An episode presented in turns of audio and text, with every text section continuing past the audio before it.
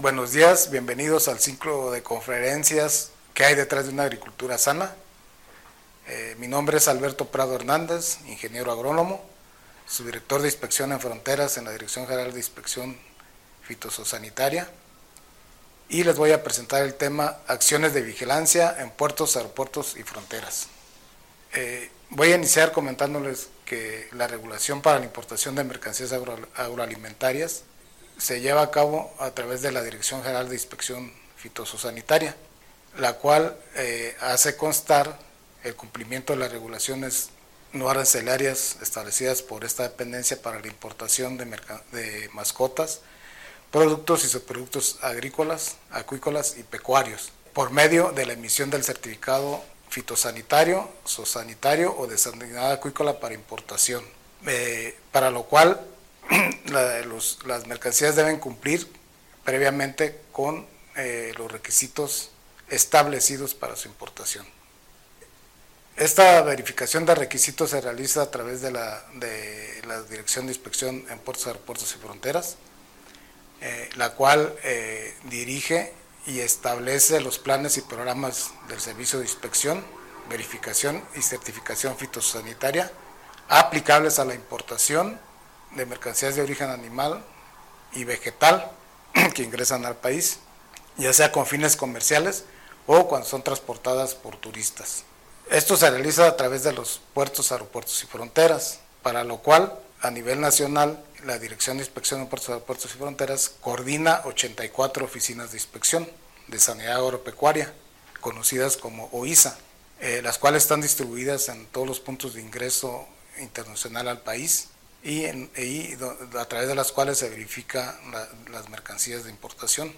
En estas 84 oficinas de inspección existen más de 100 sitios de inspección donde se realizan estas actividades de verificación, inspección y certificación. Y para ah, llevar a cabo todas estas actividades se tiene 886 profesionistas operativos que inspeccionan y certifican los productos de importación, de los cuales 301 son oficiales, 602 son coadyuvantes y adicionalmente eh, se, se, tiene 74 eh, unidades caninas que eh, ayudan a hacer la revisión en, los, en, equipajes, maletas, bolsas de mano de los pasajeros. Les voy a hablar de manera general las principales actividades que se realizan dependiendo del tipo de, de OISA. Eh, primero voy a hablar del procedimiento de verificación de inspección en aeropuertos, en los cuales Senacica tiene presencia en 38 y eh, ahí se atienden básicamente los vuelos internacionales. Eh, las principales actividades que se realizan eh, son la este, inspección de aeronaves, la inspección de mascotas, la, este, la supervisión y destrucción de, de, comisariatos, es decir, de desechos de los alimentos de las aeronaves. También se realizan eh, en algunos aeropuertos la inspección de mercancías que se importan de manera comercial y se emite el certificado correspondiente cuando se da cumplimiento. Em, básicamente, eh, bueno, también otra actividad que se realiza es la colocación de, tapetes sanitarios eh, en, los, aviones propiamente, bueno, no, dentro del avión, pero sí por donde pasan los pasajeros, con la finalidad de desinfectar el calzado, el cual puede traer alguna ah, algún virus, alguna bacteria que, puede ocasionar alguna enfermedad a los animales. El procedimiento general de, verificación e inspección en aeropuertos, en vuelos comerciales, bueno, pues primeramente se tiene el arribo de, la aeronave, eh, en los aeropuertos hay un mecanismo de comunicación donde eh, al personal de la OISA les avisan la programación de estos vuelos y ya el personal está preparado para la hora en que va a llegar o en que está programada el arribo de una aeronave y ya tienen los tiempos calculados en que los pasajeros van a llegar a, las salas de revisión. Eh, una vez que, el equipaje de los pasajeros es colocado en las, en las bandas, eh, es inspeccionado por la, por, a través de, con la ayuda de las unidades caninas o con, a través de las máquinas de rayos X. En el caso de las máquinas de rayos X, estas son operadas por personal de, la aduana y cuando ellos detectan que algún equipaje puede traer un producto orgánico, eh, estas son marcadas por personal de Senacica que también está presente ahí. Y posteriormente, eh, ya en la zona de revisión, se, le pide al, pasajero que abra la maleta para, para que ésta sea inspeccionada y constatar que si trae, si los productos que, que aparecen como orgánicos en la máquina de rayos X son eh, algún vegetal, alguna fruta, algún cárnico o algún producto regulado por eh, Senacica. En el caso de la unidad canina son perros eh, entrenados que maneja un, oficial o un coadyuvante, un personal coadyuvante de Senacica y a través del olfato eh, estos están este, eh, oliendo las maletas, puede decir. Si detectan un aroma de, un producto regulado por Senacica, el animal eh, lo marca. Y entonces también la, maleta es, se le pide al pasajero nuevamente que abra el equipaje para que sea revisado. Aquí es importante señalar que eh, el personal de Senacica nunca abre las maletas. Tiene que pedirle al, propietario de la maleta que él sea el que abra la, que el que la abra. Aquí es para evitar este, alguna, algunas cuestiones de, eh, sobre todo que puede haber quejas porque eh, pues no, no tenemos así como que la facultad de nosotros sin el permiso del pasajero de abrir un equipaje, sino por eso se le pide que él sea el que lo tiene que abrir. Eh, una vez que, se revisa, si se detecta alguna mercancía que sí está regulada por Senacica, eh, se le hace una inspección para determinar si, es procedente o no permitir su ingreso. Eh, en caso de que la mercancía no cumpla con los requisitos, que sí tenga que cumplir con requisitos, eh, para su importación. Eh, esta, si no cumple, se retiene y se aplican las medidas correspondientes que establecidas en las leyes de sanidad vegetal o en la ley federal de salud animal. Y normalmente lo que procede es el retorno o la destrucción de la mercancía. En el caso de los vuelos privados eh, es muy similar el procedimiento. Aquí la, la diferencia es de que Aquí normalmente el personal va a, la aeronave, a pie de avión por lo general. Este, en ocasiones, si lo considera necesario, ingresa a la aeronave y revisa los compartimentos de alimentos para ver si no traen mercancías reguladas por, por Senacica. Eh, en, algunos aeropuertos también tienen algunas salitas eh, especiales para los vuelos privados y ahí también se, realiza la revisión de equipajes con la ayuda de la unidad, de, unidad canina. Y de igual manera, si se detecta, se detecta alguna mercancía regulada, se procede a realizar la, inspección para determinar si requiere cumplir con requisitos para ingresar al país o si puede ingresar libremente. En caso de que sí requiera eh, cumplir con requisitos, y no cumpla con ellos, pues también se procede a aplicar la medida que corresponda. ¿eh? El retorno o la destrucción. El retorno generalmente es la elección si el pasajero manifiesta que, él va a regresar al país de origen o va a ir a otro país y que desea llevárselo consigo. En el caso de puertos marítimos, eh, la DIPAF, la Dirección de Inspección de Puertos, Aeropuertos y Fronteras, coordina 19, 19 puertos. Y las actividades que se realizan son inspección de embarcaciones, eh, participación en la libre plática, también se hace colocación de tapete sanitario, se hace supervisión de descarga de, desechos, de basuras que se generan de los alimentos de, las embarcaciones. También se realizan trámites de importación comercial y eh, inspección de animales vivos. Eh, aquí me voy a enfocar más a lo que es la cuestión de prevención, no tanto a lo que es las, las cuestiones de importación, de importación comercial. Eh, el procedimiento de verificación de, embarcaciones comerciales, es decir, de barcos de carga, que traen carga, eh, cuando hablamos de verificación e inspección de las embarcaciones, se refiere a, revisar eh, los almacenes de los barcos, los almacenes donde traen las provisiones para las tripulaciones. Es decir, no es una mercancía que se va a importar, sino la que usan para, para alimentar a los tripulantes. Eh,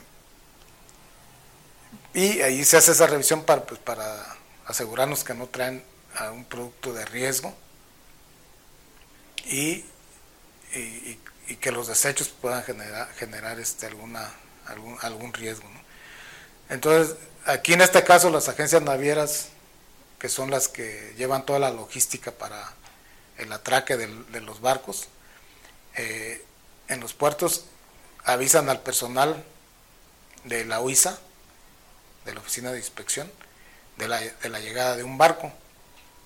El personal de la UISA así, asiste junto con las demás autoridades que tienen injerencia o que aplican alguna regulación a las embarcaciones a la libre plática. La, libre plática pues es más que nada una como una reunión de las autoridades con el capitán del barco para poder subir a, la embarcación, primero sube la autoridad de, salud humana, de salud humana. Eh, eso es lo que marca la reglamentación. Primero sube Sanidad Internacional a verificar que no haya eh, enfermos o que venga algún riesgo para la salud humana. Una vez constatado esto y que no, no, no hay ningún riesgo, que determina que no hay ningún riesgo, entonces ya pueden subir las demás autoridades como migración, aduanas, Senacica. Una vez reunidos con el capitán, el capitán del barco le proporciona la información a cada dependencia, la información que cada dependencia requiere. En el caso de Senacica, de la UISA, lo que, lo que les proporciona es el listado de provisiones, el listado de los últimos 10 puertos en los que atracó el barco, esto porque eh, durante su travesía del barco se van, eh, van comprando provisiones en, diferentes países. Entonces, el personal de Nacica con esta lista ve eh, si pasó por un país que tiene alguna enfermedad que México no tiene y que pudiera traer alguna, algún producto que pueda transmitir, transmitirse o diseminarse a través de esta, de, esa enfermedad a través de este producto. Entonces, eso sirve para, para ir valorando el riesgo que puede tener los alimentos que trae la embarcación. Una vez que se concluye con, la, con recabar esta información, el personal de la visa ya verifica físicamente en los cuartos fríos que le llaman, donde guardan este, alimentos refrigerados o congelados, en los cuartos secos, donde guardan los alimentos secos como granos, eh, cereales, eh, eh, frutas secas, etcétera, y revisa en las etiquetas del origen de estos productos. si se detecta que, por ejemplo, se traen un embutido de República Dominicana en este caso, que ahorita tenemos una alerta por la presencia de peste porcina africana, inmediatamente pues ese es un producto de riesgo porque esta enfermedad se puede transmitir por un embutido de cerdo. Entonces, lo que hace el personal es clausurar ese cuarto y le comunica al capitán que durante la estadía de la embarcación en el puerto no pueden eh, eh, consumir ese alimento, porque de ahí se pueden generar desechos que después pueden este, si no se tiene cuidado, tirar a la basura o descender de la embarcación y pues ahí va un riesgo. Entonces, como decíamos ahí, coloca un sello a, las gambusas, así se le llaman a estos cuartos, a los almacenes de, alimentos de las embarcaciones, eh, para que no, eh, no los vayan a, consumir durante su estadía. En el caso de, cruceros y de yates, que aquí es más una cuestión turística, eh, en el caso de cruceros igual se hace la libre práctica y se hace el mismo procedimiento que ya les, les comenté, pero adicionalmente se revisa a, a todos los, los, turistas que vienen en esas embarcaciones, ya sea en un crucero o en un yate. Una vez que descienden de las, de las embarcaciones, eh, se revisa que en las bolsas de mano o si llegan a bajar alguna maletita, eh, no traigan también este, alimentos o productos de origen vegetal o animal que puedan representar un riesgo de diseminación de plagas o enfermedades. En estos casos también se utiliza, se auxilia al personal de, la, de las unidades caninas.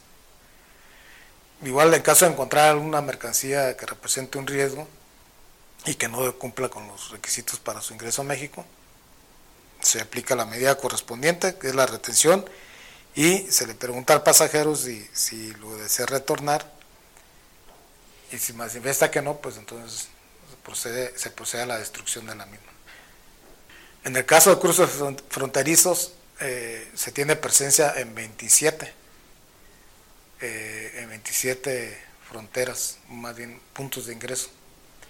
Y las actividades que se realizan ahí también pues es la, la atención de trámites de importación comercial, de mercancías reguladas por la Secretaría de Agricultura. Eh, se hace la revisión de vehículos, de pasajeros o vehículos particulares, para constatar que no traigan eh, productos que representen un riesgo a la, sanidad agropecuaria. Eh, también se revisa a los peatones que pasan caminando la, la frontera, si llevan algún bulto, alguna maleta, en los mismos autobuses, en los vehículos también pueden llevar maletas, también se hace revisión. Y eh, también aquí se auxilian con las unidades caninas. También se hace en la frontera norte, sobre todo, se hace inspecciones de animales vivos y pues, se emite el certificado sanitario para, para importación. Eh, aquí también el bueno, procedimiento de verificación e inspección de cruces, turísticos terrestres Ahí podemos ver que bueno, llega el vehículo al, punto de cruce, eh, cruzan por la aduana y ahí es donde estaba, tiene presencia el personal de, de Senacica. Eh, ahí podemos ver que están realizando revisiones en la cajuela de uno de los vehículos. De igual manera, si se detecta algún producto regulado y que no cumpla con las características para su ingreso al país, se retiene y también se, aplica la medida correspondiente. Finalmente les voy a hablar de los productos que están permitidos para su ingreso vía turística, es decir, cuando son transportados por, por pasajeros o tripulantes de aeronaves o embarcaciones marítimas o incluso este, a través de vehículos o vía terrestre. Eh, para esto el personal de, que está en los puntos de ingreso se, se basa en el anexo 1 de la Guía General para la Detección e Inspección de Mercancías Reguladas por la Secretaría de Agricultura, que son transportadas por personas y o vehículos y que pretenden ser introducidas al territorio nacional sin fines comerciales. Esta guía está disponible en la liga que se muestra ahí en la pantalla. En el caso de productos de origen vegetal, los que están permitidos eh, de manera turística eh, son los que se enlistan en el inciso E del anexo 1 del acuerdo que establece las mercancías con importación, está sujeta a regulación por parte de la Secretaría de Agricultura y Desarrollo Rural, así como la emisión del certificado de origen para la exportación de café. Eh, se permite su ingreso de los productos enlistados en este documento siempre y cuando estén libres de plagas y se presenten en cantidades para uso y consumo personal. En este caso se realiza una inspección del 100% de los productos para ver que vengan libres de plagas o enfermedades. Aquí tenemos unos ejemplos de los productos que pueden ingresar con una, solo con una inspección física. como son las almendras, avellanas sin cáscara, café, cereales, eh, algunas frutas deshidratadas, harinas, nueces, pistaches, tabaco deshidratado, hierba mate. En el caso de productos de origen animal tenemos dos, dos apartados, unos que también pueden ingresar solo con una inspección ocular y estos se encuentran enlistados en el inciso C del anexo 1 del acuerdo ah, que ya mencioné. Eh, y tenemos los productos eh, que no están enlistados en el, en el inciso antes mencionado, pero que pueden ingresar de manera turística cumpliendo con dos condiciones. Una, eh, que deben venir con empaques, en empaques íntegros, etiquetados en, español, inglés o algún otro idioma como el italiano, portugués, francés, y que contengan un sello de la autoridad sanitaria del país de origen. Eh, en estos empaques deben traer eh, cierta información, como, ya mencionamos, el origen, eh, la cantidad, la planta donde fue procesado y el contenido, porque hay, algunos productos que aparte de, del producto principal pues tienen otros ingredientes que pueden ser de riesgo. Y debe, la otra condición es que deben venir de un país que tenga, eh, que en el que, para el que México tiene establecidos los requisitos o sanitarios para la importación comercial. Eh, esto se puede consultar en la liga que se muestra ahí, en la pantalla Ahí están todas las combinaciones de requisitos que tiene México publicadas. Si el, producto que están trayendo eh, no se encuentra en este módulo, o si se encuentra el producto pero el origen no está, o sea, no hay una combinación para ese país, entonces automáticamente no podría ingresar. Eh, y hay una tercera que no aplica para todos, una tercera condición. Cuando los requisitos que mencionamos en, que están en ese módulo establecen para un producto en particular que debe venir de una planta autorizada por el Senacica, eh, en la etiqueta debe venir declarada esa planta y esa, y esa planta debe estar en el listado de plantas autorizadas. Ese listado se puede consultar también en, esa liga que se muestra ahí. Y algo muy importante, no se permiten productos artesanales, es decir, aquellos que no tienen, que son de elaboración casera y que pues, no tienen etiqueta, ¿no? Entonces, como no tienen etiqueta, no sabemos ni su origen, ni de dónde proviene, ni si es una planta autorizada, etcétera. Entonces, por eso no se permite. Aquí están los eh, eh, un listado de los de los mercancías que señalaba que podían ingresar con de, para uso animal que solo requieren una inspección ocular y pues prácticamente son puros este eh, equipos, eh, utensilios usados en la eh, ya sea en la apicultura o para uso veterinario.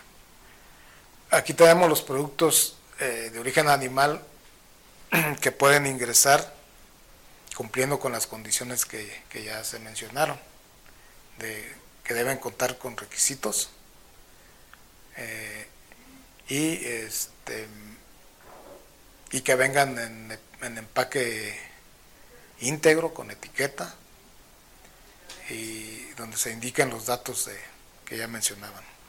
Entonces aquí tenemos unos ejemplos de los que pueden pasar, las cantidades que están permitidas y del lado derecho los que tienen unas crucecitas son los son para los países que se se establece la, obligación de que deben venir de una planta autorizada. Entonces cuando viene, por ejemplo, una leche en polvo eh, de Argentina, aparte de que debe venir en el empaque íntegro y de que debe haber una combinación en el módulo, se debe verificar que en la etiqueta venga la planta donde fue procesado y que esa planta esté en el listado de establecimientos autorizados. Eh, aquí tenemos ejemplos de cárnicos eh, que, están permitidos para su ingreso cumpliendo con esas condiciones que ya repetimos varias veces. Eh, es muy común que vengan jamones serranos, embutidos de cerdo. y bueno, pues aquí están las, cantidades permitidas, los países donde están permitidos, no, no de todos los países se permite. Y también algunos que tienen ahí la nota de que se revisan el SICPA, quiere decir que, que también debe venir de una planta autorizada. Eh, también existen productos, otros productos para consumo animal que también pueden permitirse en, en las cantidades ahí señaladas y de los países también que, que, se señalan en la tercera columna. Y principalmente son alimentos balanceados para, para mascotas, para perros y gatos. Estos no deben contener, este, no deben tener contenido de origen rumiante, ya que este es, este, estos pueden representar un riesgo de transmitir alguna enfermedad a los animales. Eh, golosinas de origen animal empaquetadas y nuevamente sin contenido de origen rumiante y también para uso en, o para consumo en, perros y gatos. Y también hay las golosinas sin contenido animal, también únicamente para perros y gatos. Eh, productos acuícolas, em, Aquí cabe mencionar que anteriormente eh, la Secretaría de Agricultura regulaba también la importación de, pescado, pescado fresco, filetes, todo eso, para consumo humano. Pero a partir de diciembre de 2020 se quitó la regulación a este tipo de productos. Eh, es decir, que ahorita lo que son filetes de pescado, pescados enteros frescos, eh, todo eso eh, nosotros ya no lo, no lo, regulamos y por lo tanto por, parte de Senacica no hay ningún impedimento para que ingresen al país. Aquí se muestran algunos otros productos que sí están regulados y que sí se permite su ingreso este, cuando es transportado por pasajeros o por tripulantes. y aquí aunque no hay una cantidad para cada uno, el criterio que está establecido es que se permita nada más el ingreso para, de una cantidad para consumo personal. nada más en el caso de carnadas para pesca, que aquí es pescado congelado, aquí la, lo, que les comentaba que, estaba desregulado es el pescado para consumo humano. Pero si es para consumo en especies acuáticas, ahí sí, sí representa un riesgo y ahí sí está regulado. Entonces la carnada que para pesca que a veces son peces, esa sí está regulada y solo se permite el ingreso de hasta 3 kilogramos por familia.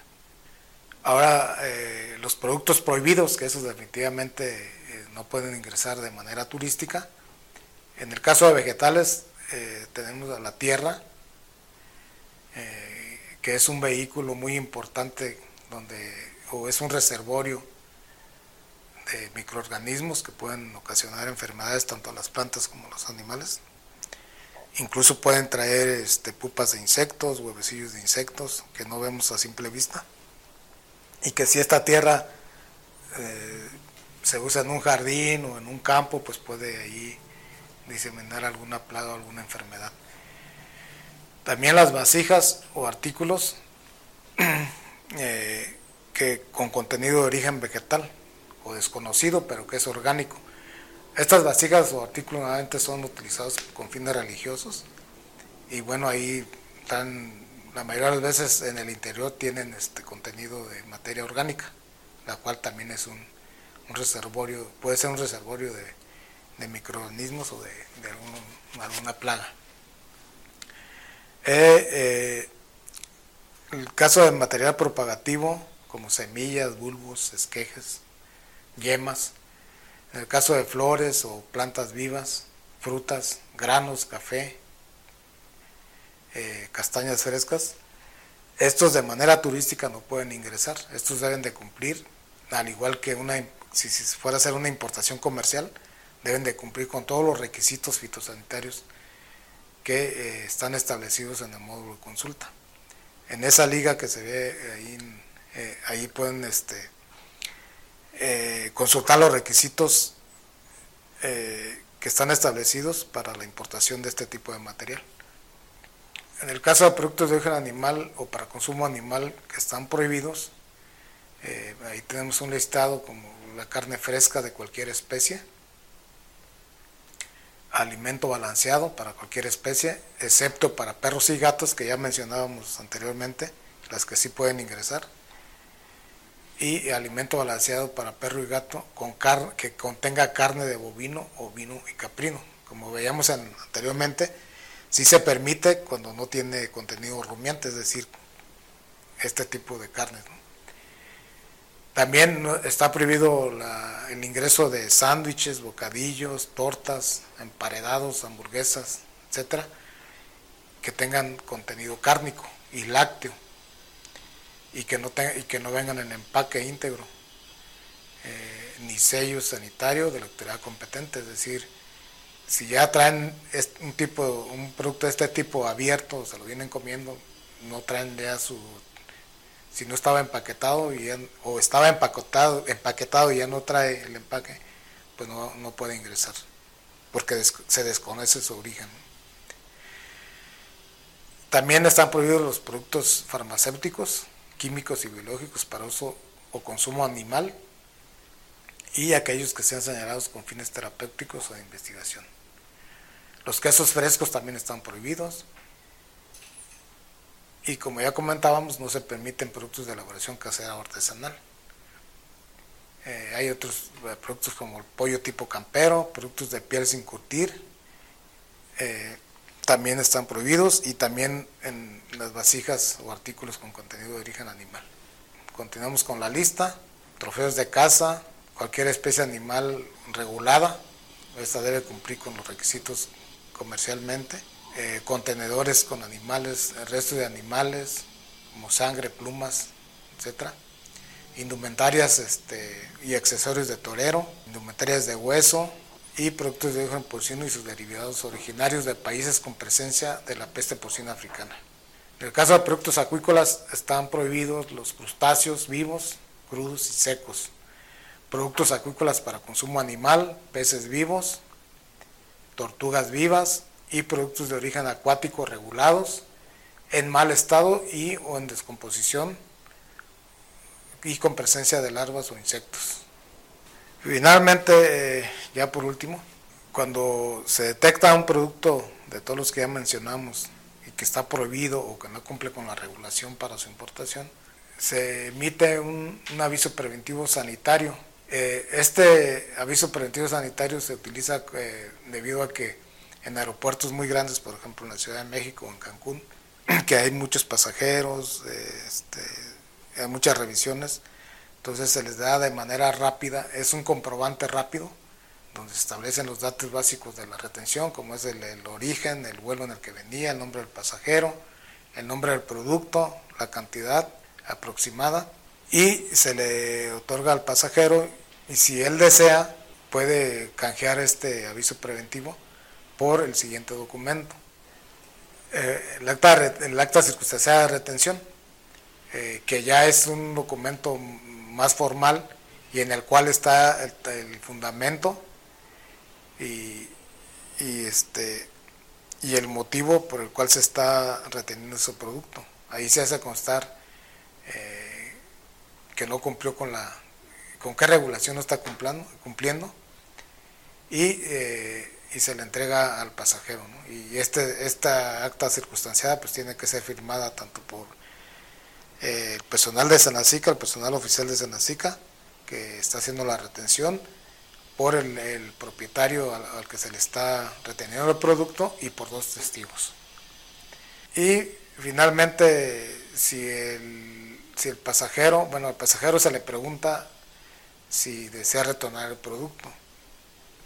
O incluso si el pasajero dice, bueno, yo voy a hacer las gestiones para este, obtener eh, los requisitos que debo de cumplir, para obtener una autorización del área, el área correspondiente y, eh, y, hacer la importación de manera normal, como se debe hacer. Eh, entonces se le otorgan 10 días, 10 días de plazo para que retorne el producto o haga las gestiones para para regularizar la importación o el ingreso del producto. En caso de que no opte por ninguna de estas opciones, entonces el producto a los 10 días se, envía a destrucción Igual si en el plazo que se le otorga al pasajero para retornar o para hacer las gestiones, si en ese plazo no lo hace y no, y no se manifiesta o no pide alguna prórroga, o, entonces también se mandan a, destruir. Y se emite o se levanta un acta circunstanciada de destrucción en la cual eh, se plasman todos los datos de, del producto y este y con esta pues se hace constar que, el producto fue destruido. Por mi parte es todo, eh, ahí les dejo mis datos de contacto, el correo y el teléfono y la extensión y eh, les cedo la palabra a la MBZ Esperanza Las Mercedes Salazar, quien va a dar el siguiente tema. Buenos días, mi nombre es Esperanza de las Mercedes Salazar de la Cruz. Soy jefa de departamento de regulación de la operación fitososanitaria, adscrita a la Dirección General de Inspección Fitososanitaria. El día de hoy les voy a hablar sobre el tema de verificación en origen como un esquema de reducción de riesgos de introducción de plagas y enfermedades a nuestro país. Este esquema de inspección está previsto en los artículos 38 y 40 de la Ley Federal de Sanidad Animal y en los artículos 55, 56, 57 y 58 del reglamento de la Ley Federal de Sanidad Animal. Es aplicable para mercancías que representan un riesgo sanitario y son inspeccionadas en su, su totalidad en el país de origen. Asimismo, el esquema prevé que estas mercancías sean certificadas en el punto de ingreso al país. Existen algunas condiciones para realizar la verificación en origen. Algunas de ellas son el consentimiento mutuo de las autoridades o sanitarias de ambos países. Esto significa que la autoridad sanitaria del país de origen tiene que dar el consentimiento para que personal oficial o personal tercero especialista adscrito al SENACICA pueda realizar esta actividad en el país de origen. La segunda es que el país de origen cuente con la infraestructura autorizada, avalada y reconocida por la autoridad sanitaria. Esto significa que las instalaciones en donde se realice la verificación tenga que tener un reconocimiento o una autorización por la autoridad sanitaria del país de origen. Y bueno, el esquema debe de estar previsto en la hoja de requisitos sanitarios para la especie que se pretenda exportar y el país de origen y procedencia. Eh, las mercancías que no se encuentren eh, con el esquema de verificación en origen y solo eh, de inspección en punto de ingreso no pueden ser importadas. La verificación en origen se podrá realizar cuando exista un riesgo sanitario a petición de parte con cargo al importador y cuando la Secretaría así lo determine. Eh, actualmente se lleva a cabo la verificación en origen eh, de dos tipos de mercancías, que son animales vivos y bienes de origen animal. Eh, parte de las características también del esquema de verificación en origen es que la verificación documental y física de las mercancías se realiza en el país de origen y la certificación se realiza en punto de ingreso es realizada por médicos veterinarios oficiales, unidades de verificación o terceros especialistas autorizados. Algunos países que han permitido el desarrollo eh, de este esquema es Dinamarca, Estados Unidos, Belice, Nueva Zelanda y Australia, con verificaciones que llamamos eventuales. Esto significa que es por cada evento de importación eh, que soliciten, o bien, como en el caso de Nicaragua y Uruguay, que tienen eh, una verificación en origen permanente, en donde un médico designado por Senacica está realizando la verificación diariamente de las mercancías o de acuerdo a la logística del importador. Para el caso de la importación de animales vivos, el artículo 55 del reglamento de la Ley Federal de Sanidad Animal eh, establece las condiciones mínimas para realizar la verificación en origen. Eh, dentro de estas condiciones se establece que es necesario que se cuente con puntos de verificación para la verificación de estos animales. Eh, deben estar ubicados fuera de las zonas urbanas, contar con instalaciones, equipo personal para prestar los servicios de recepción, desembarque, cargamento y manejo de los animales, medidas que garanticen la seguridad, higiene y protección del personal que realice la verificación, contar con las siguientes áreas, que serían pasillos de conducción para la inspección individual de los animales, área de sombra, que divida las áreas que forman las instalaciones con vados para la desinfección de vehículos localizados en la entrada de las instalaciones y tapete sanitario para la desinfección de calzado de las personas que ingresan a la, a la misma. Un área de corrales para la recepción de ganado, que sería la correspondiente a la zona sucia. Un área de corrales para el ganado inspeccionado, seleccionado y en condiciones sanitarias adecuadas para su exportación, que sería la zona limpia eh, patio de maniobras de vehículos, rampas de carga y descarga y oficina para el personal oficial con los servicios necesarios. En cuanto a la importación de bienes de origen animal, el artículo 58 del reglamento establece que eh, debe mediar un acuerdo de trabajo con la autoridad competente en materia sanitaria de los países involucrados. Esto es la autoridad sanitaria del país de origen.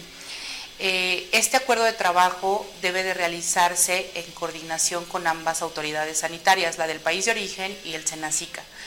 Debe contener antecedentes del por qué y qué es lo que está motivando a que se, se suscriba este acuerdo de trabajo, cuál es el objetivo, el área o lugar donde se realizará la verificación, que en el caso de bienes de origen animal debe corresponder a una planta reconocida por el SENACICA, quiénes serán los participantes por parte de ambas autoridades sanitarias, eh, las responsabilidades de los participantes, el procedimiento de la verificación, que es qué actividades estaría realizando el personal designado por el SENACICA dentro de la planta autorizada, el lugar de cargamento en el país de origen y punto de ingreso al país. Todos estos datos deben de quedar bien establecidos en este acuerdo y así como la duración y la revisión del, mismo documento y otros datos que provean más información para el desarrollo adecuado del acuerdo de trabajo. ¿Qué beneficios tiene el esquema de verificación en origen? El primero sería que minimiza el riesgo de introducción de enfermedades de importancia cuarentenaria al territorio nacional también va a minimizar el manejo de los animales vivos.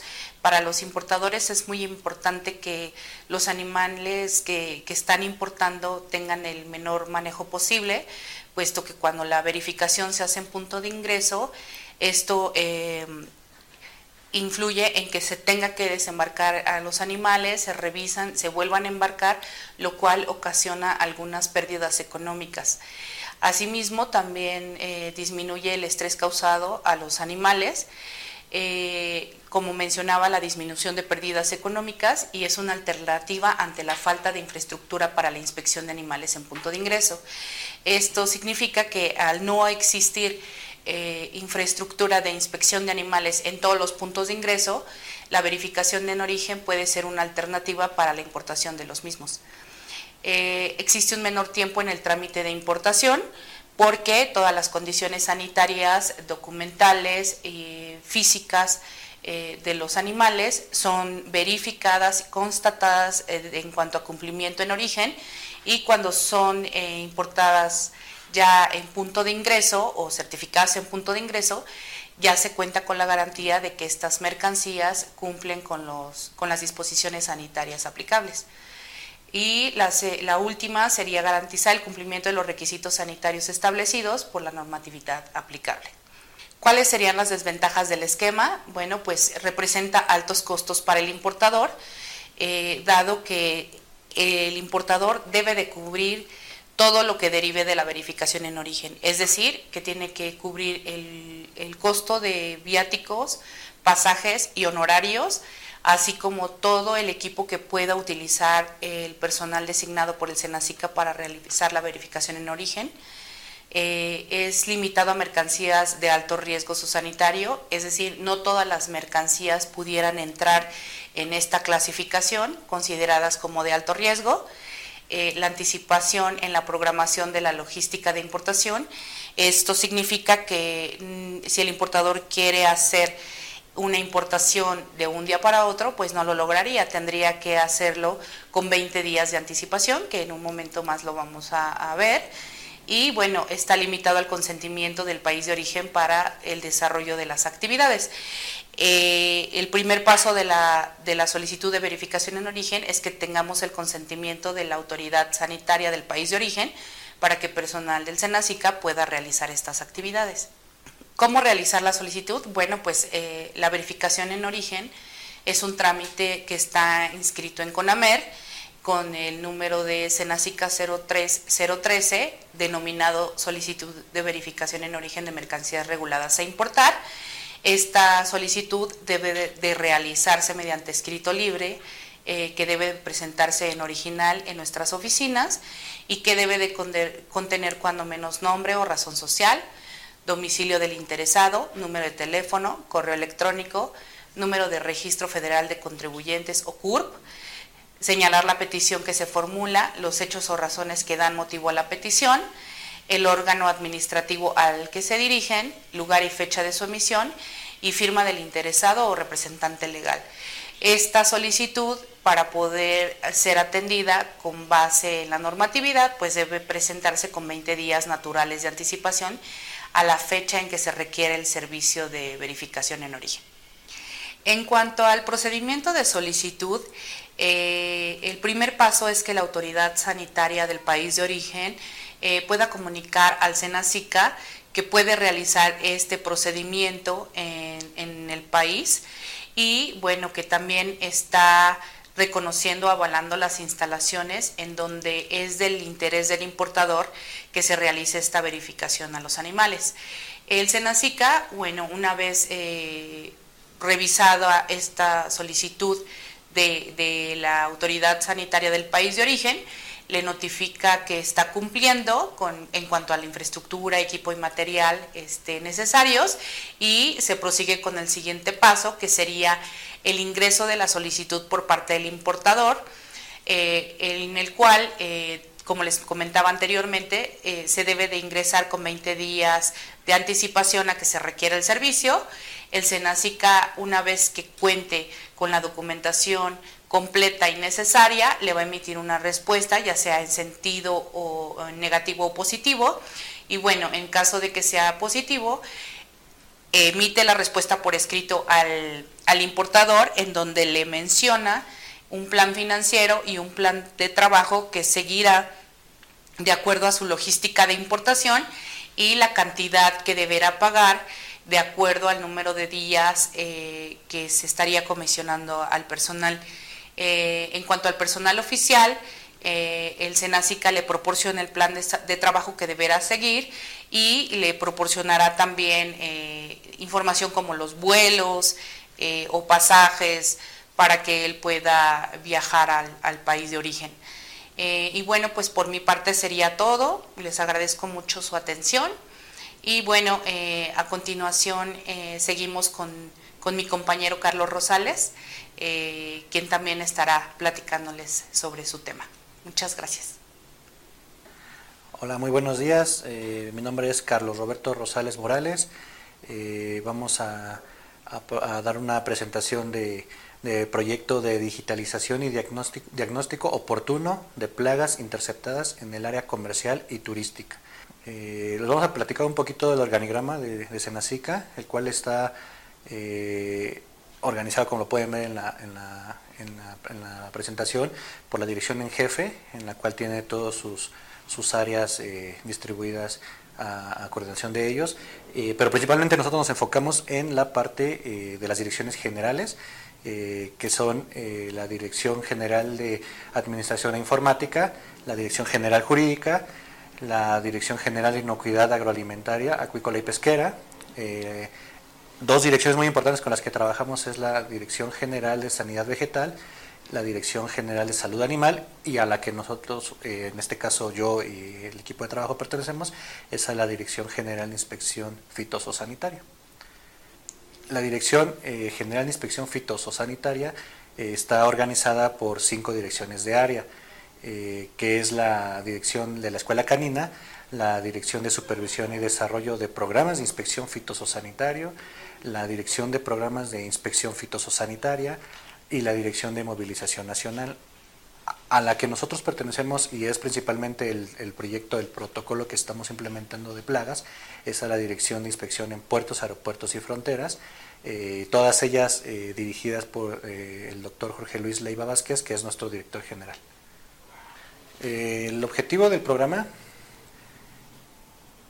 de proyecto de digitalización y diagnóstico oportuno es simple, es, reducir el tiempo de respuesta entre el importador, y, el personal eh, de inspección, el personal oficial de inspección, eh, mismo que se encuentra eh, distribuido en puertos, aeropuertos y fronteras, y son los encargados de, de, hacer las inspecciones físicas y que se cumplan todos los procedimientos o, solicitudes que realiza el import, que, solicita el importador ¿no? para importar algún producto.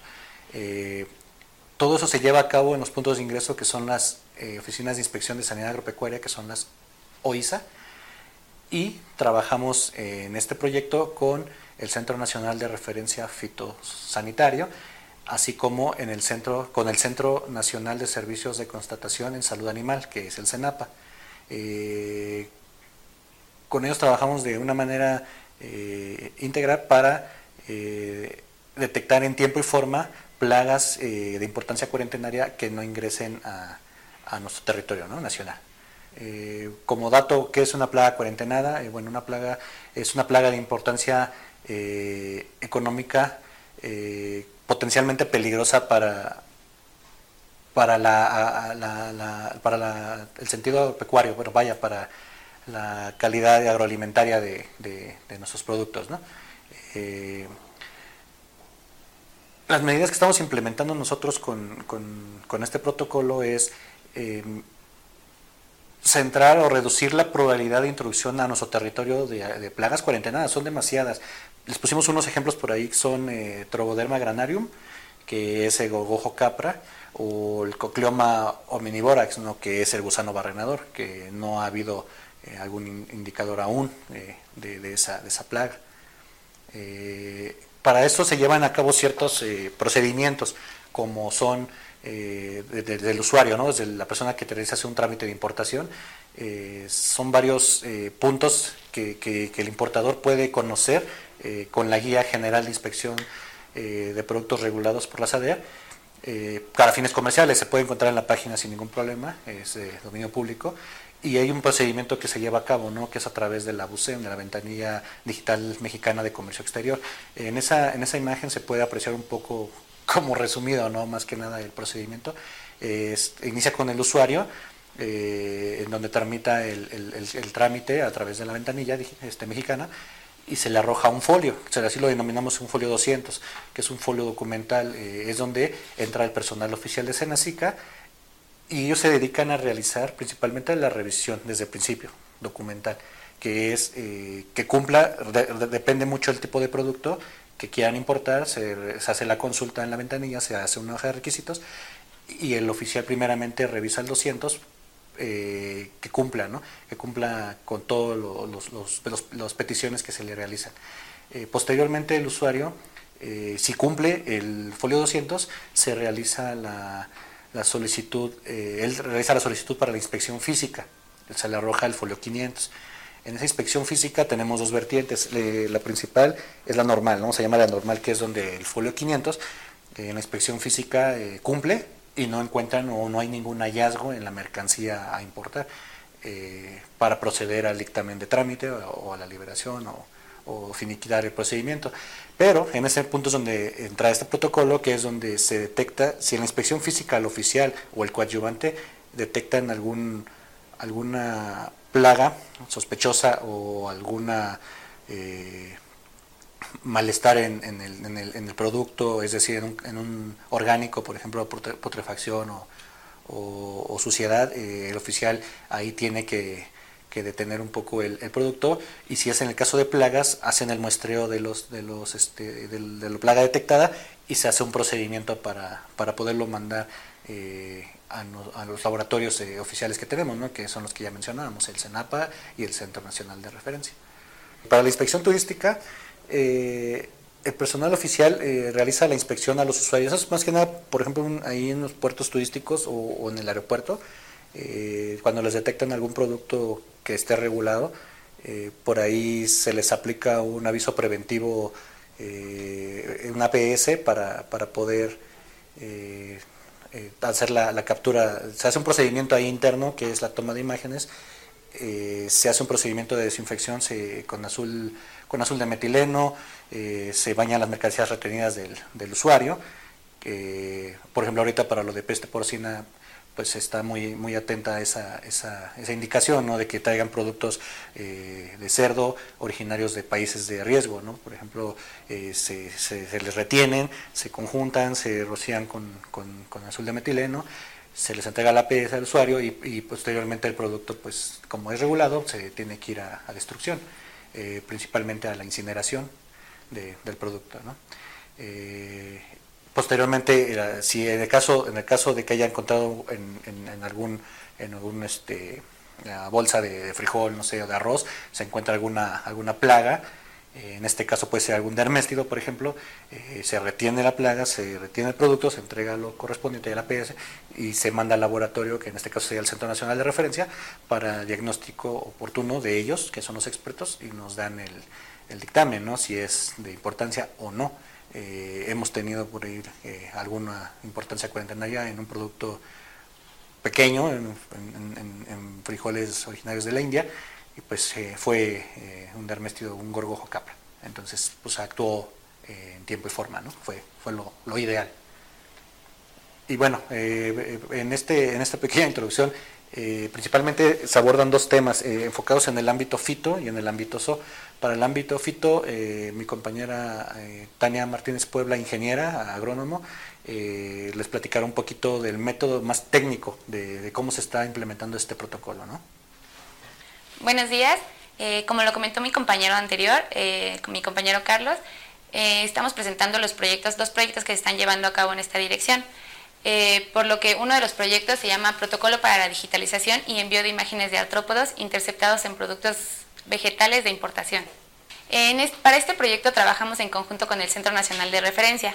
Este es un laboratorio de gran importancia a nivel nacional, ya que ellos utilizan técnicas de punta y técnicas muy avanzadas para la identificación de, como pueden ver, bacterias, hongos, insectos, malezas y nemátodos.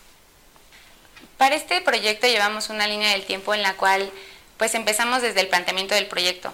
Empezamos a plantear delimitaciones, eh, problemáticas que tal vez podían surgir y pues decidimos como iniciar como con cinco oficinas. Posterior a, haber seleccionado las cinco oficinas, eh, planeamos una, una, capacitación en el Centro Nacional de Referencia, para lo cual vinieron 10 personas de diferentes oficinas de inspección de sanidad agropecuaria el 28 y 29 de noviembre del 2019. Posterior a esto, nosotros empezamos a gestionar el mantenimiento de los microscopios con otras áreas de nuestra dirección general que nos apoyan para que tengamos los, pues, los materiales necesarios para que podamos llevar a cabo las aplicaciones que queremos. Después de esto eh, establecimos los procesos que teníamos que llevar, las problemáticas para poder después ejecutarlos. El 24 de junio del 2020 decidimos iniciar este, esta práctica debido a que ya contábamos con el mantenimiento de los microscopios, los chicos ya estaban capacitados y pues podíamos dar inicio. en el 2020 hubo un intercambio de alrededor de 20, de 20 muestras y en el 2021 hubo un intercambio de alrededor de 70. Eh, más adelante vamos a tocar más a fondo sobre esta información. En la pantalla podemos apreciar las diferentes oficinas de inspección de sanidad agropecuaria que tenemos dentro de toda la República. En amarillo se encuentran seleccionadas las oficinas que están dentro de este proyecto. Para este caso seleccionamos eh, oficinas tanto del ámbito turístico y comercial. Eh, para la parte de aeropuertos seleccionamos el Aeropuerto Internacional de la Ciudad de México, ambas terminales, el Aeropuerto de Cancún, esto debido a que son los aeropuertos más transitados que tenemos aquí en la República. En cuanto a los puertos, decidimos seleccionar Manzanillo y Veracruz debido a que son los puertos más comerciales que tenemos de la igual forma en la República. Y para fronteras, pues decidimos seleccionar Tijuana debido a que tienen la frontera más transitada a nivel mundial, que es la frontera de San Isidro. En la capacitación que se llevó a cabo en el Centro Nacional de Referencia, eh, nos llevaron a un recorrido por las instalaciones de este laboratorio nos dieron recomendaciones para tener el mejor manejo de, los especímenes que se encontraban, ya sea si un espécimen venía como, como aplastado, cómo, cómo levantarlo un poquito en la mejor forma para que la imagen no se viera como todo aplastado. Eh, nos enseñaron las características específicas de Gorgojo capra, como se puede ver en la imagen. Ahí hay una flechita en la que, en la que señala eh, cuáles son las características que, identifican que es Trogoderma granarium. Tienen que hacer una, una tinción para que esto se pueda apreciar y nos reforzaron como los conocimientos que ya teníamos de base del manejo de los microscopios y pues para la toma de las imágenes. El procedimiento que se lleva para, las muestras eh, empieza desde las oficinas, desde afuera. Ellos detectan, bueno, realizan la inspección y en esta inspección pues llegan a detectar especímenes. Los especímenes los llegan a detectar dentro del, del contenedor, en las costuras de los sacos o en la parte turística lo llegan a detectar en la parte de, de las mercancías que les retienen a los usuarios, cuando están haciendo los cortes, ahí detectan los especímenes. Posterior a esto, ellos realizan una toma de imágenes, por eso ellos necesitan tener pues un microscopio que esté con adecuado mantenimiento pues para que se puedan apreciar de buena forma. Posteriormente, ellos envían las imágenes digitales al personal de oficinas centrales y al personal del Centro Nacional de Referencia. Nosotros aquí como personal de oficinas centrales llevamos una base de datos en la que capturamos todo lo que ellos nos mandan, ya sea información y, e imágenes. Posterior a esto, el Centro Nacional de Referencia realiza un análisis de estas imágenes y nos, nos emiten un pre-resultado para decirnos si es sospechoso de, una plaga cuarentenada o no. En caso de que no lo sea, pues se espera de todas formas a que el espécimen llegue en físico al Centro Nacional de Referencia, ya que para que puedan determinar como más, con más exactitud el resultado de este espécimen. Eh, posterior a eso, el Centro Nacional de Referencia emite una respuesta preliminar y eh, emiten el resultado definitivo a la oficina. En la inspección comercial, eh, las personas que están en las oficinas, ellos generalmente realizan una, bueno, determinan como qué frutos van a ser los que van a ser sujetos a la inspección. Llegan a empezar a cortar, como podemos ver en el video, cortan la manzana, eh, hacen diferentes cortes pues para entrar en diferentes capas de este producto para poder ver si tiene alguna larva o algún insecto que viva dentro de este producto. Posterior a esto también se toman, bueno, se toman muestras en caso de que sea como muy muy grande como la, la importación, en este caso, por ejemplo, buques graneleros, ellos toman diferentes muestras de acuerdo a métodos que ya están establecidos, ya sea un 5 de oros, un muestreo en zigzag o diferentes muestreos que ya se encuentran establecidos. Ellos examinan con lupa, como se puede ver en el siguiente video, examinan con lupa y con un microscopio para poder observar mejor si se encuentra algún espécimen ahí. También existe un proceso de tamizado.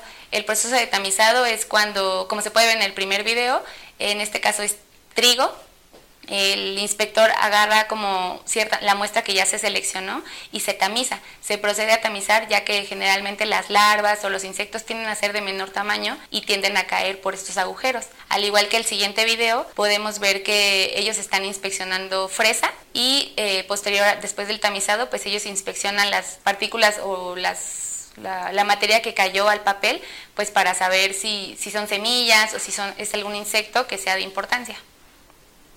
En la inspección turística es mm, muy similar como el proceso, pero aquí hay que tener muy en cuenta que en las mercancías turísticas las mercancías se retienen y generalmente ya, a menos que el usuario pida una prórroga, la mercancía se pasa a destrucción. En el primer video podemos ver cómo en frontera están el oficial y la unidad canina trabajando para que detecte la unidad canina si alguna de las personas trae alimento. Ahí como se ve detecta a una mujer la cual le indican que se vaya a la mesa de inspección y posterior a eso se, le retiran las mercancías que ella tenga.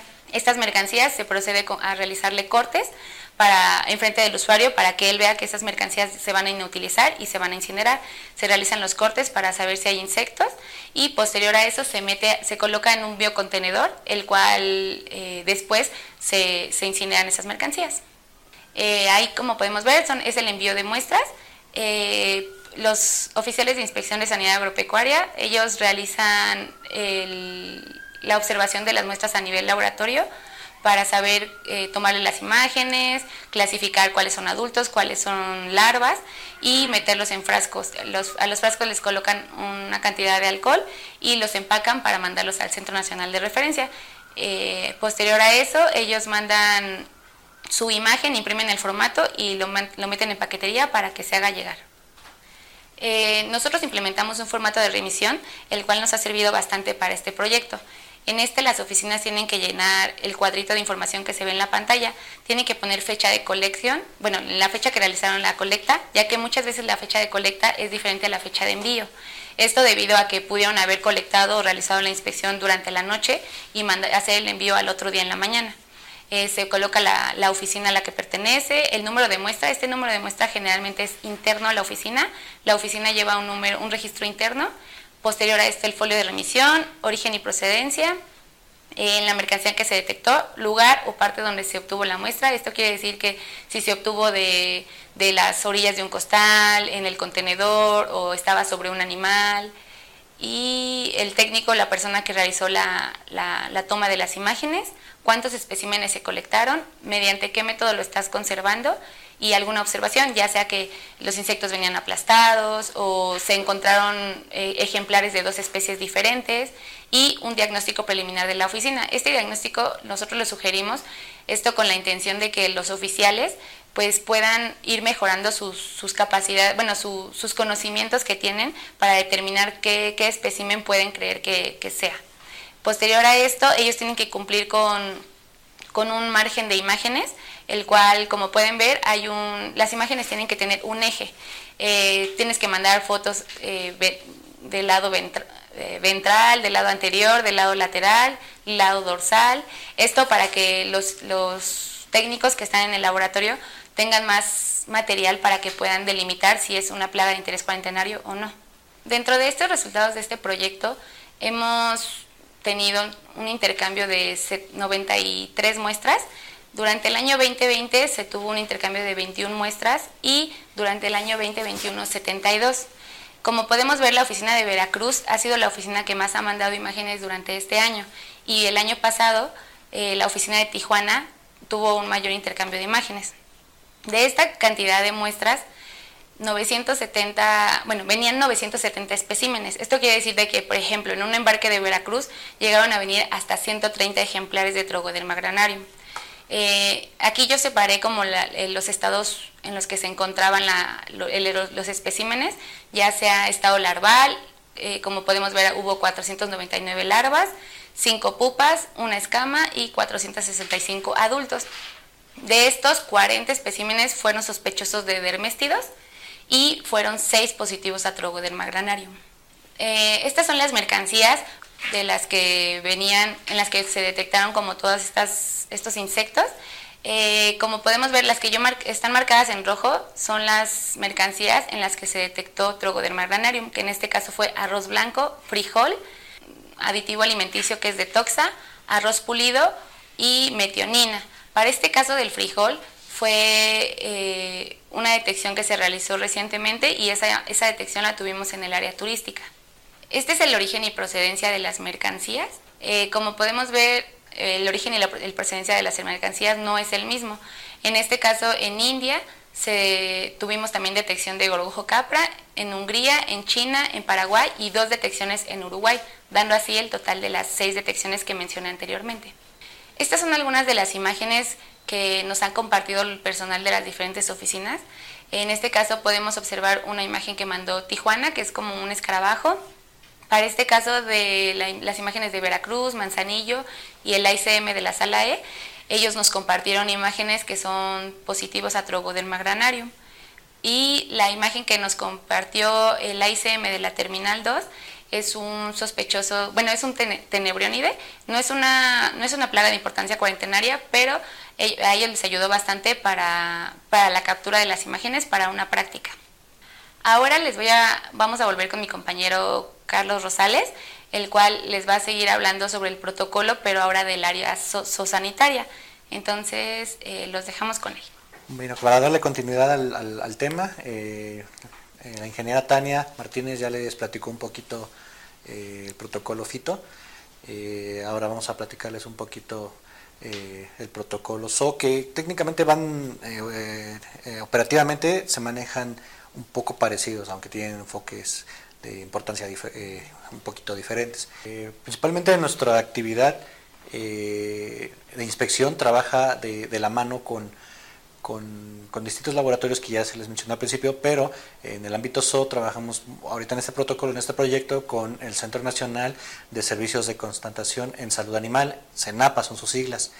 Eh, es un laboratorio que utiliza diversas técnicas que constatan la presencia eh, de residuos tóxicos, contaminantes en productos cárnicos, eh, miel, huevo, orgánicos, vaya, subproductos de origen animal, acuícola y pesquero como le mencionaba, tiene distintos métodos de trabajo, eh, los cuales son eh, los que platicaremos eh, principalmente en uno, pero no, no omitiremos mencionar los, los otros. Es diagnóstico de enfermedades parasitarias que afectan a los animales, la constatación de productos antiparasitarios, la producción de material biológico y el Centro de Biología Molecular y, y alta eh, secuencia genómica.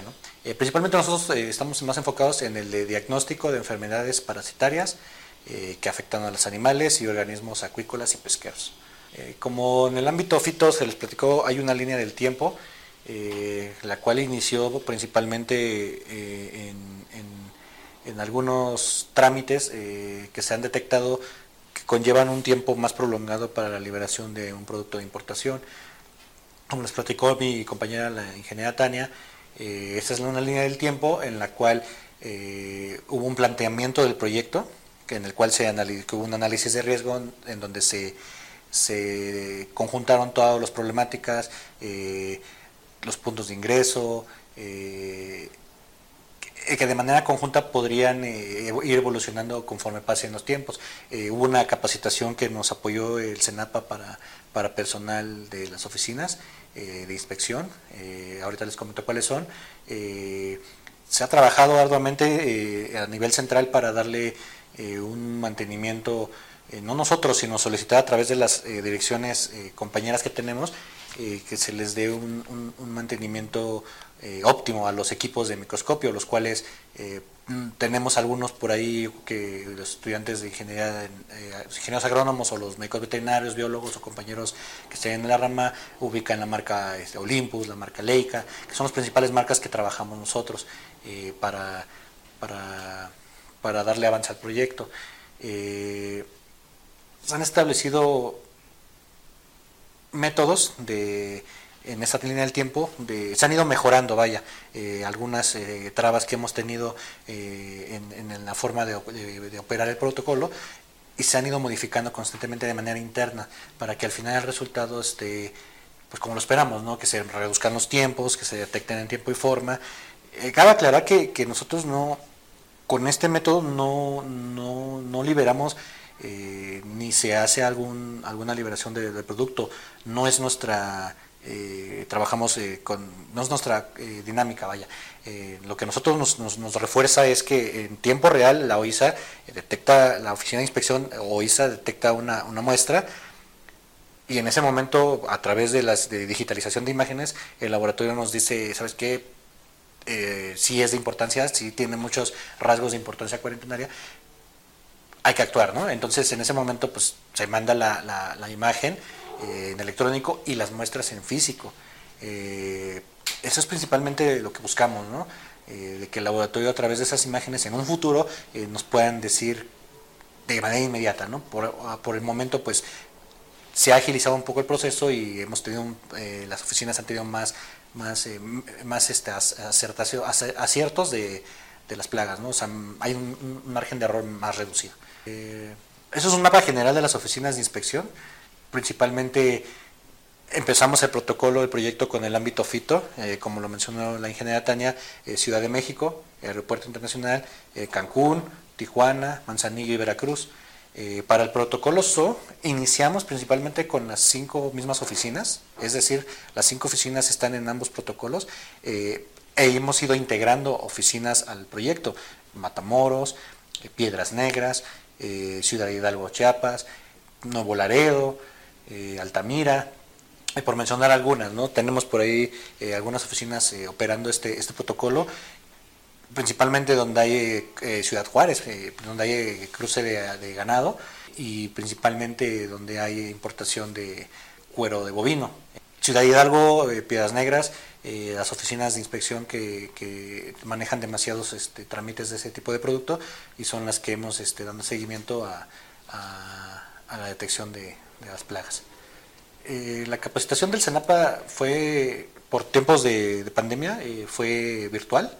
No hubo tiempo de hacerla presencial, esperemos ir mejorando esa parte con, el apoyo de, de CENAPA, que sean más, que en el futuro que sean presenciales, no, no hay como trabajar directamente con, ellos, con los microscopios, que con, con una computadora, ¿no? Pero o sea, se, nos hemos esforzado, las, oficinas que se han capacitado eh, tienen el equipo, tienen microscopio, tienen eh, el personal con experiencia, demasiada experiencia para ese tipo de detecciones eh, y se han esforzado para la capacitación. Principalmente el CENAPA nos apoyó como igual el Centro Nacional de Referencia eh, para el manejo y uso del microscopio, el mantenimiento, la toma de muestras, el envío de las imágenes, el formato, el método de, captura de la imagen, lateral, ventral, dorsal, dorso ventral, no sé, depende del tipo de muestra que sea la que se, tome, y en capturar eh, el informe de resultados, ¿no? que como lo comentábamos,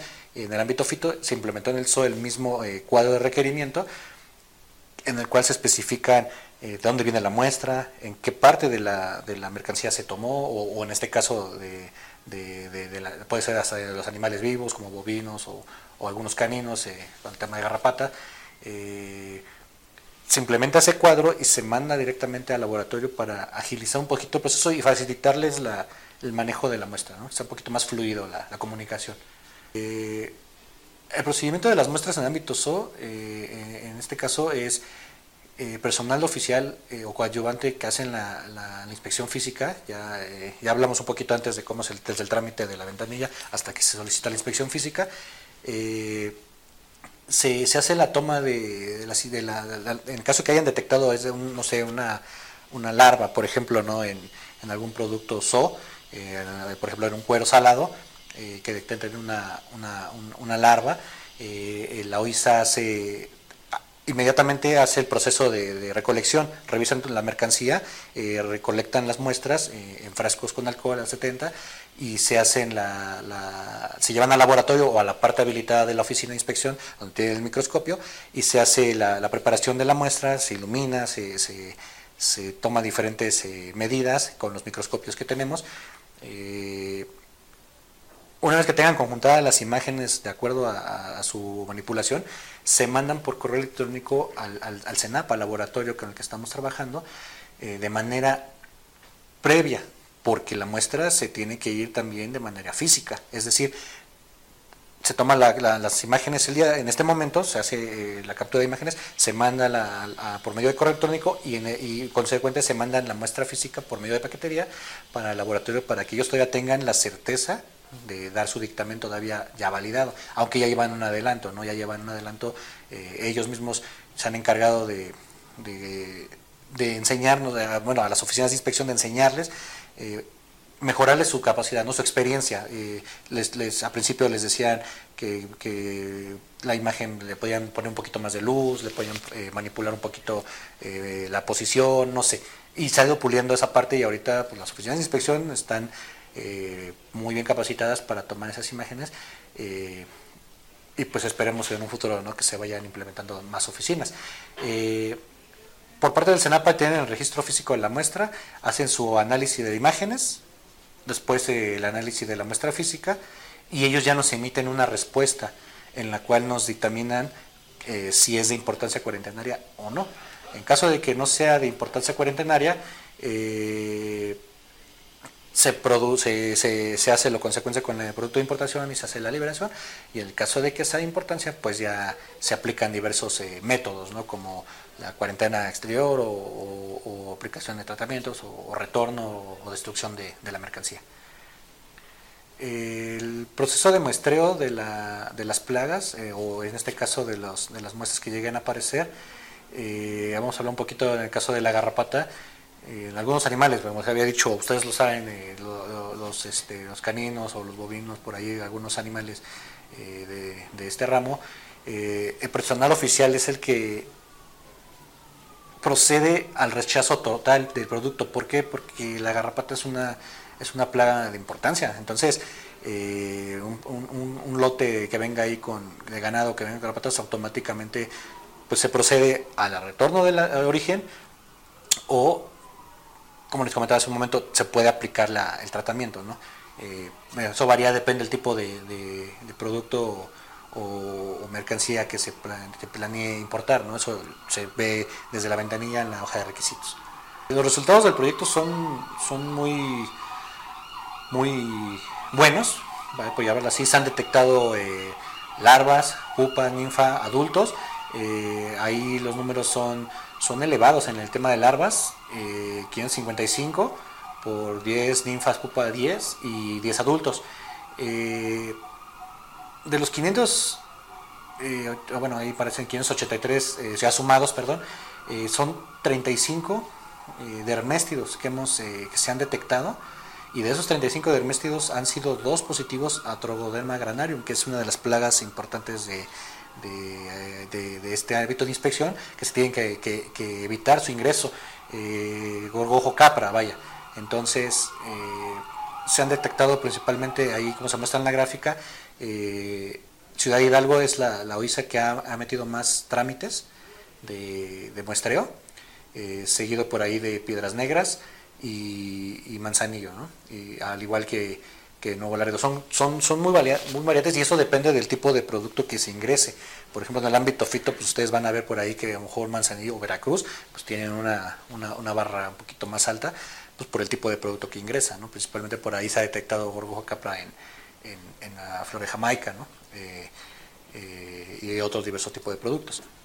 Eh, mercancías. Las mercancías principales en donde se han encontrado las diversas plagas, como en la gráfica anterior se, se mencionaba, han sido cueros salados, cuero crudo de bovino, cuero fresco, de toxa, eh, metionina. Principalmente en esos dos productos se encontró por ahí eh, un derméstido, eh, gorgojo capra, y pues fue algo muy bueno este, este tema de protocolo porque en conjunto con el CENAPA y con el Centro Nacional, pues se, detectó a través de ellos la importancia de esta, de esta, de esta presencia de, de muestra y pues se procedió a lo correspondiente ante la ante la OISA, ¿no? Se, le, se, se, determinó el resultado final que, pues, que no, no fue ingreso a, aquí a, nuestro territorio. ¿no? Eh, los países de origen, principalmente por el tema de los cueros eh, salados, eh, verdes y todo, es Estados Unidos. seguido de Guatemala y si se pueden ver por ejemplo ahí a comparar un poquito la gráfica donde vemos la, los principales puntos de ingreso con, con esta de país de origen, pues se puede, coincide, ¿no? O sea, por ahí Piedras Negras, eh, que recibe todo lo de eh, principalmente de Estados Unidos, y Ciudad Hidalgo, Chiapas, que pues, principalmente son de, Guatemala y, países de Sudamérica. ¿no? Eh, son los principales países de origen en donde tenemos la detección de, las, muestras o plagas que hemos interceptado. Y bueno, en esta diapositiva se puede apreciar algunas muestras que se han mandado por parte de las oficinas de inspección eh, principalmente hemos visto unos avances muy, muy, muy buenos. Desde que empezó el protocolo ha sido complicado y, han ido mejorando gracias al, Centro Nacional de Referencia y al CENAPA. Eh, se puede apreciar ahí una buena calidad de imágenes, eh, hay alguna garrapata, fiofílidos adultos, larva y derméstido. Principalmente son las muestras que, se han encontrado en, las, en los productos de importación y pues esto esperemos en algún momento esté establecido eh, en, las guías comerciales y turísticas. Eh, para eso van muchos factores que, tienen que irse mejorando, pero yo creo que con el tiempo y con la paciencia y con, la misma eh, dedicación de los oficiales que, están en las oficinas, esto yo con un futuro va a estar súper plantado, bien, bien implementado para, para, poderlo operar de manera normal y adecuada. esperemos que, que, esto siga creciendo. Eh, vamos a ir integrando más oficinas de inspección. Ahorita tenemos unas seleccionadas principalmente. La idea es empezarlas a, integrar poco a poco a, todas las, las, 84 oficinas que tenemos. ¿no? Y bueno, eh, principalmente pues es, es, algo muy breve, es, es algo muy complejo para, para platicárselos eh, de manera específica. Tratamos de ser un poquito más dinámicos, pero cualquier duda, cualquier eh, comentario o, cuestionamiento que lleguen a tener, eh, esos son nuestros correos institucionales y nuestras extensiones. Eh, estamos a la orden. Eh, pues les agradecemos la atención y, esperemos vernos pronto. bueno, aquí les voy a contestar unas preguntas que me acaban de pasar, que llegaron por, por el chat. la primera es, ¿cómo puedo estar seguro que los productos retenidos se destruyen? Bueno, aquí como les comentaba, todos los productos que se retienen y que no son retornados o que no se hace la gestión para su ingreso, eh, eh, eh, son destruidos y se, emite o se elabora el acta de circunstancial de destrucción. Ahí se relaciona, si un pasajero le tuvieron algo y nada más le dieron el aviso preventivo sanitario, ese aviso preventivo sanitario tiene un folio, se registra tanto en el acta circunstanciada de retención, que se elabora posteriormente, eh, y también en el acta de destrucción, de tal manera que si algún pasajero quiere eh, un comprobante de que efectivamente fue destruido, eh, nos contacta ahí al, correo o al teléfono que les dejé y eh, nosotros le rastreamos, eh, le damos seguimiento y este, solicitamos eh, tanto el APS, el aviso preventivo sanitario, como el acta de retención y el acta de destrucción y ahí debe estar registrado. Y de esa manera nosotros debemos constar que sí fue destruido. Ahora bien, si aún así tienen dudas, aquí lo que les sugiero es que durante, con el momento que le retengan el producto, usted, ustedes pueden este, solicitar que se, eh, se, inhabilite este para que ya no sea eh, útil para consumo. Entonces, el, personal de, de, las, de, nuestras oficinas en, los puntos de ingreso tienen un material que es utilizado en estos casos, en estos casos que es el, eh, azul de metileno, el cual se, con este se impregna el producto y de esta manera pues ya queda eh, pues ya no es apto para consumirse, ¿no? Entonces, eh, ya con eso hay una mayor garantía de que no se le va a dar un uso distinto a la destrucción. La otra pregunta es, eh, nos preguntan que, ¿puedo ingresar mis productos por cualquier aduana? En el caso de los productos, productos que son transportados por pasajeros o son ingresados, se pretenden ingresar de manera turística, eh, si cumplen con las condiciones que ahí señalamos y si están permitidos, eh, pueden ingresar por cualquier aduana.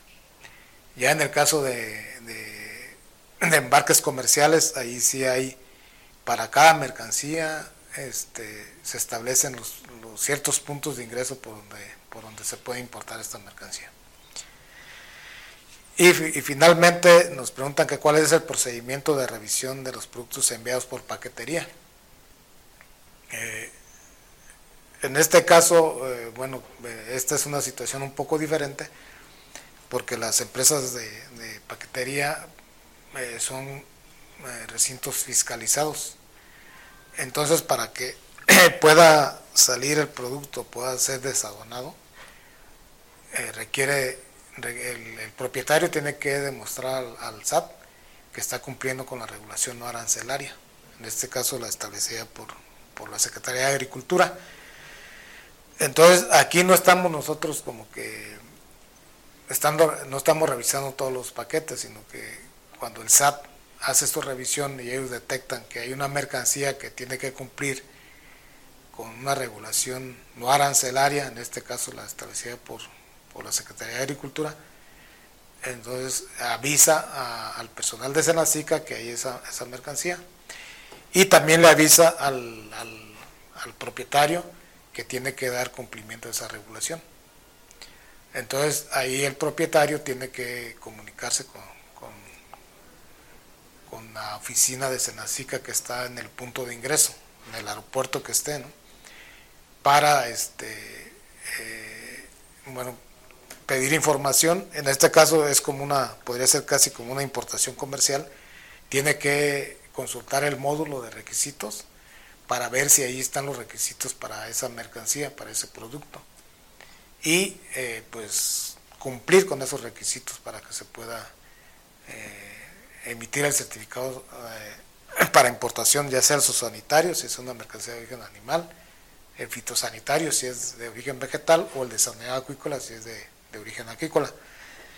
En caso de que no cumpla con los requisitos, pues igual se retiene el producto.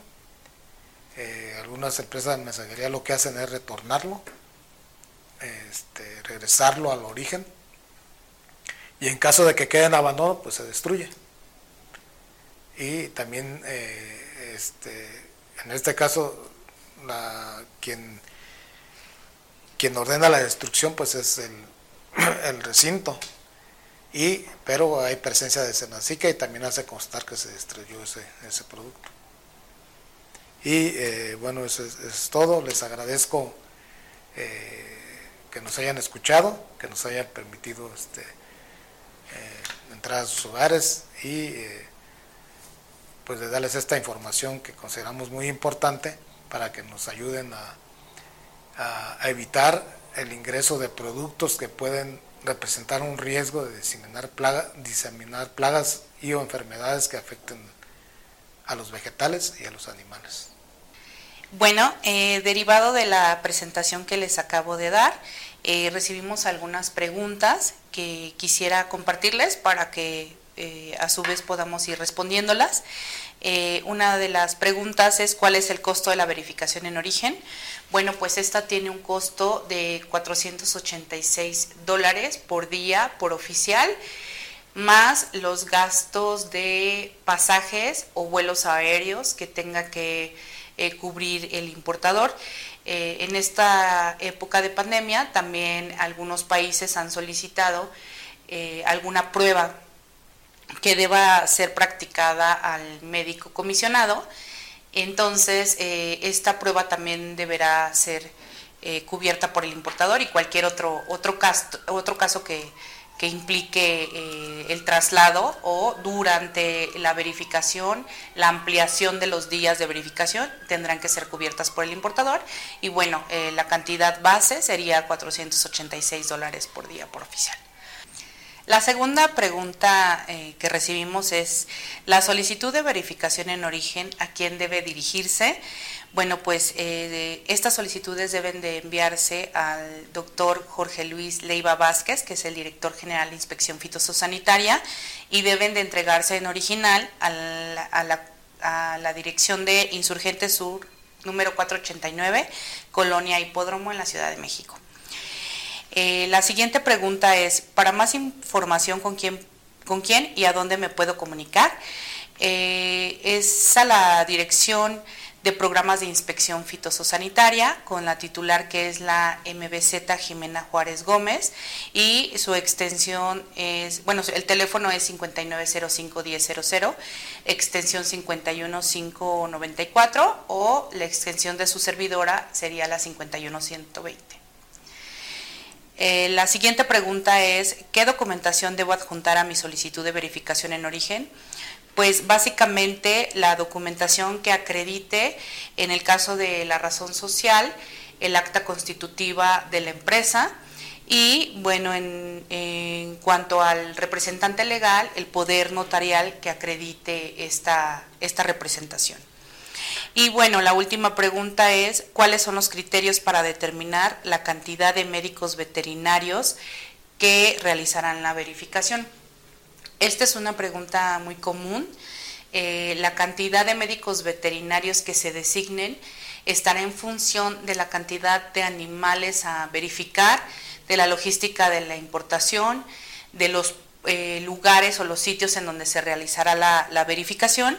Hay algunos importadores que soliciten que simultáneamente se realicen verificaciones en dos o tres sitios de inspección, lo cual este, pues imposibilita que sea solamente un médico.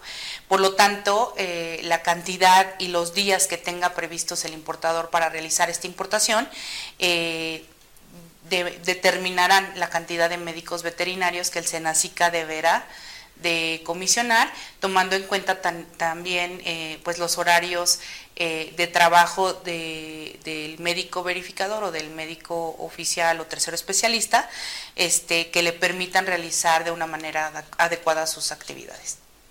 Y bueno, aquí nos, están compartiendo unas preguntas.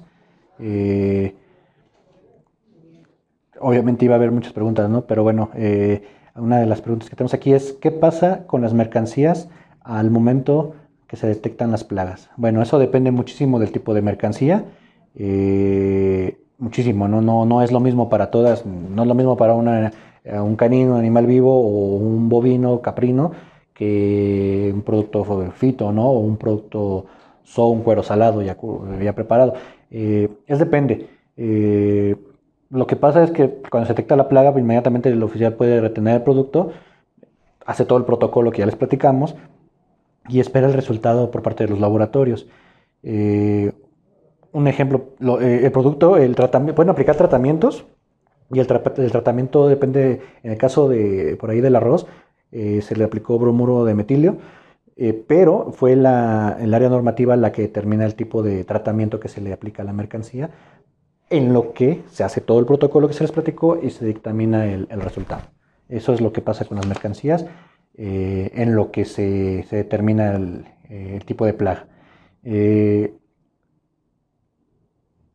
otra pregunta aquí es, ¿este método es aplicable para todos los puntos de ingreso Mm, la idea es que sí sea aplicable en un futuro. Ahorita se está operando técnicamente en algunos puntos seleccionados, en el ámbito FITO, en el ámbito OSO. Como ya lo habíamos mencionado en la presentación, en el ámbito FITO son las cinco oficinas, Ciudad de México, Cancún, Tijuana, Manzanillo, Veracruz.